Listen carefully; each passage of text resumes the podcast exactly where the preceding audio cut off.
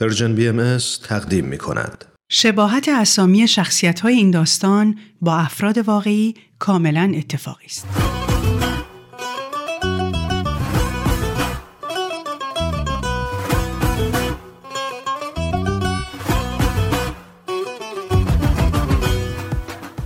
پاورقی های من و صحبا قسمت سیزدهم درست وسط بحث داغ امیر و من وقتی مثل تو سری خورده های کارتونا دور سرم داشت چند تا جوجه کلاق و دایناسور بالبال می‌زد اشکان با دستکش و کلاه و شالگردن و یه سبد هویج و خرت و پرت اومد پایین و گفت بریم آدم برفی درست کنیم؟ و من به امید اینکه امیر بگه آخرین جملهشو اشتباه گفته با بدبختی به اشکان گفتم قربون دو دقیقه صبر می‌کنی؟ چند ثانیه قبل وقتی از امیر پرسیده بودم که با این همه طرفداری از بهایا چرا دینشو عوض نمی‌کنه گفته بود که داره یاد می‌گیره به آدم به عنوان آدم نگاه کنه. و اینکه اگه چند سال دیگه فکر کنه خدا رو یه جور دیگه می‌خواد عبادت کنه باید از دونستن و عشق باشه مثل داریوش ما. و وقتی گفته بودم داریوش ما چه ربطی داره به این ماجراها گفته بود منظورم همین بهایی بودنشه. ولی ظاهرا امیر توی این آخرین جملش اشتباهی نکرده بود. و من بیخود منتظر بودم. دیگه نمی‌خواستم چیزی بپرسم. حتی نمی‌خواستم بدونم که اون از کجا به این نتیجه رسیده که داریوش بهاییه. حتما توی اون روزایی که به جای معاشرت با داریوش فقط ازش در رفته بودم و توی اتاقم دنبال آگهی خونه میگشتم اینقدر با هم احساس صمیمیت کرده بود که چیزایی رو گفته بود که نتونسته بود به من که فامیلش بودم بگه. امیر گفت تو نمی‌دونستی؟ برای اینکه از تک و تا نیفتم گفتم چرا بابا؟ فکر کردم یه چیز دیگه می‌خوای بگی. و رفتم سراغ لباس پوشیدن. دهنم خوش شده بود و روی قلبم یه چیزی سنگینی می‌کرد. توی سکوت شال و کلا کردم تا اینکه صحبا رسید و گفت که اشکان داره مزاحم میشه و منم طبق معمول با تعارف جواب دادم که به هیچ وجه من از خدام دوباره برگردم به بچگی. و دیدم بدون اینکه بخوام دارم راست میگم. دلم برای بچگیم تنگ شده بود. برای روزایی که نه از خوب تعریفی داشتیم و نه از بد. راست و دروغ فقط مال بازی بود و شب فکر هیچ خطای خوابمون رو آشفته نمی کرد. اون روزایی که خدا برامون یه نور بود که می‌شد با تجسمش از هیچ دیوی توی تاریکی نترسید. روزایی که هنوز وحشت از جهنم و درسای دینی محافظه کارمون نکرده بود و اگه بزرگترها ما را به حال خودمون میذاشتن برامون هیچ وقت سوال نمی‌شد که کی نجس و کی پاکه و می‌شد با همه بچه های دنیا خندید و گل کوچیک بازی کرد. با این فکرها توی حیات برفا رو فشرده می‌کردم و رو هم میذاشتم. اشکانم به من نگاه می‌کرد و هر کاری که می‌کردم تکرار می‌کرد. ذره ذره آدم برفیمون شکل می گرفت تا اینکه هویجی که سرشو گاز زده بودیم تا مثلا بشه دماغ عملی گذاشتیم روی صورتش. و اشکان زوغ زده صدا کرد مامان بیا ببینش. بعد شروع کرد دور آدم برفی چرخیدن و آواز خوندن. و من دلم می‌خواست می‌تونستم خجالت نکشم و بذارم بغزی که گلومو گرفته بود بترکه و قلبمو سبک کنه. ولی از اونجایی که همیشه یادمون دادن که مرد گریه نمی‌کنه برای عوض شدن موضوع ازش پرسیدم راستی کارت با علی آقا دریانی به کجا رسید؟ گفت به هیچ جا. بابام گفت یه دبستان دیگه هست که توش بچه های بهایی هم هستن و مدیرشون اذیت نمی‌کنه. قرار شده فردا برم ببیننش. ولی اگه هیچ جام رام ندن مامانم گفته که توی خونه درس می‌خونم و میرم امتحان میدم. و با لحنی که معلوم بود از خونوادش شنیده گفت مدیر مام آدم بدی نیستا خب یاد نگرفته. شاید یه روز بفهمه. بعد امیر و صحبا و مادر پدر اشکان اومدن توی حیات و همه سرگرم تزین کردن آدم برفی و خنده و شوخی شدن.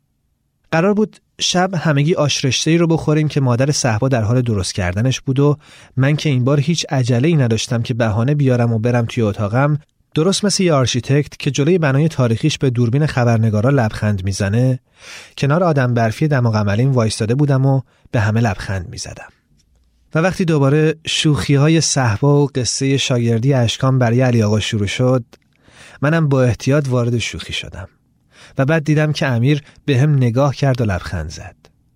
حتی برای اولین بار برای صهبا جوک تعریف کردم که از خنده روده بر شد و به امیر گفت باورت میشه آقای پروژه یه همچین جوکی رو به این خوبی تعریف کنه؟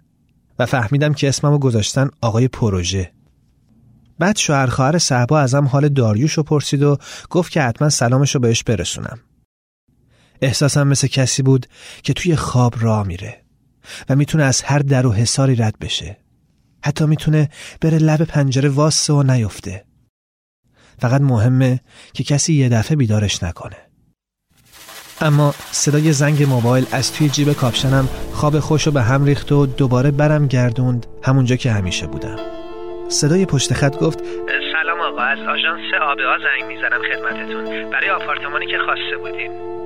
گفتم بله بله بفرمایید. گفت یه جایی پیدا تو شهرک ژاندارمری که باید فورا برین ببینینش. اگه بپسندین از شنبه می‌تونین برین توش. گفتم چطور؟ با این عجله؟ گفت صابخونه باید بره خارج. شانس شما نفر قبلی پدرش فوت کرده هنوز قرارداد نبسته. شب عیدی دست این بابا رو گذاشته تو حنا. گفتم عجب و سکوت کردم. گفت اگه نظرتون عوض شده مشتری براش داریم ما. گفتم نه نه اصلا بفرمایید آدرسو. و تا اومدم گوشی به دست برم توی خونه صحبا که فهمیده بود می‌خوام چیزی یادداشت کنم از جیبش یه تیکه کاغذ و مداد داد بهم تا آدرس جایی که باید می‌دیدم و بنویسم. گوشی رو که گذاشتم گفتم ببخشید من باید برم. صحبا گفت به باز شروع شد که مادرم داره آش رشته رو میاره. گفتم شرمنده یه کار فوریه ولی زود برمیگردم. و دویدم بیرون خونه که برام پیدا شده بود انقدر خوب بود که جایی برای تردید نمیذاشت. کارمند آژانسم که برای نشون دادن خونه اومده بود انقدر حرفای پای تلفن همکارش رو برام تکرار کرد که دیگه به هم زحمت نداد حتی بخوام یه ثانیه بیشتر فکر کنم. گفتم باش و قرار شد فردا صبح توی دفترشون صابخونه رو ببینم و قرارداد که امضا شد کلیدو بگیرم. تنها که شدم دوباره اون حس غریبی که با خودش هزار تا سوال میاره اومد سراغم. فکر کردم چی می‌شد اگه این خونه دو روز زودتر پیدا شده بود؟ یا حتی دو روز دیرتر. ولی ظاهرا برخلاف سریالای آبکی هیچ وقت هیچ چیز اون لحظه ای که باید کار رو آسون کنه اتفاق نمیافته. و همیشه همه چیز جوری چیده میشه که آدم مجبور انتخاب کنه و بعد بابت انتخابش جوابگو باشه.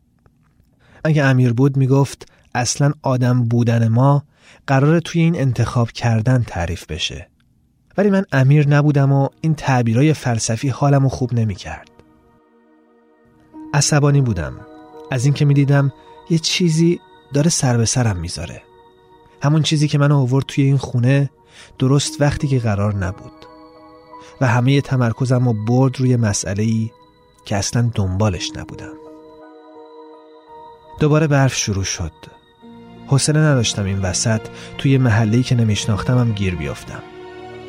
به اولین تاکسی که از کنارم رد می شد گفتم دربست و پریدم توی ماشین راننده که تقریبا صندلیشو خوابونده بود با اجازه گفت و سیگارش رو روشن کرد و شیشه طرف خودش رو داد پایین بعد با نوک انگشت اشارش سیدی رو که از دهنه پخش ماشینش بیرون بود هل داد تو و با همون نوک انگشت تا جایی که می‌تونه صدای ترانه غمگینش رو بلند کرد.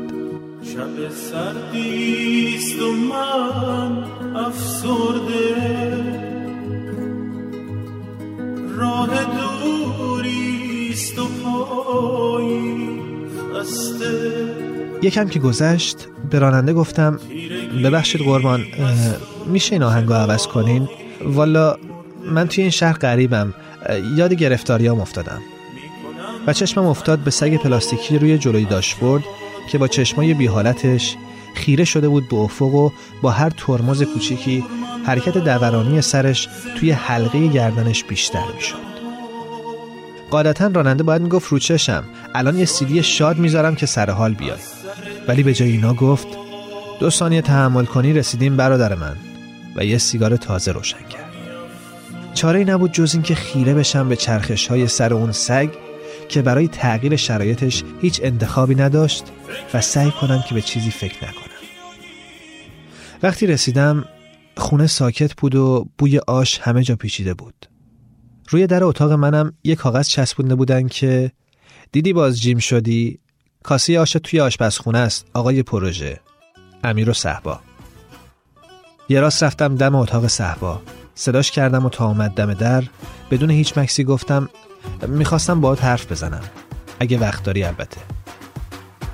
این داستان ادامه داره.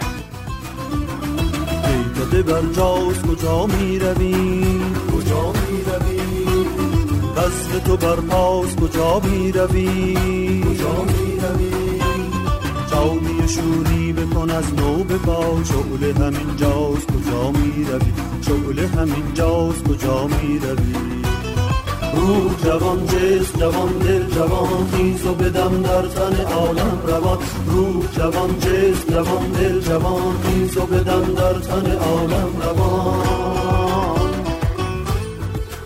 این برنامه کار مشترکی بود از نویسنده شبنم کارگردان شاهرخ اجرای متن ایمان ضبط صدا بهنام صداگذاری و میکس نهایی شبنم با تشکر از رادیو نسیم و استودیوی رادیو فرکانس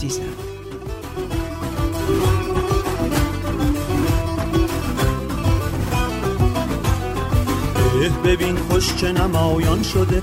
ساکن قلب همه یاران شده. بام دل از جام بقاتر نما. با دل گشاق دمی سر نما. با دل گشاق دمی سر نما. رو جوان جست جوان دل جوان خیز و بدم در تن عالم روان رو جوان جست جوان دل جوان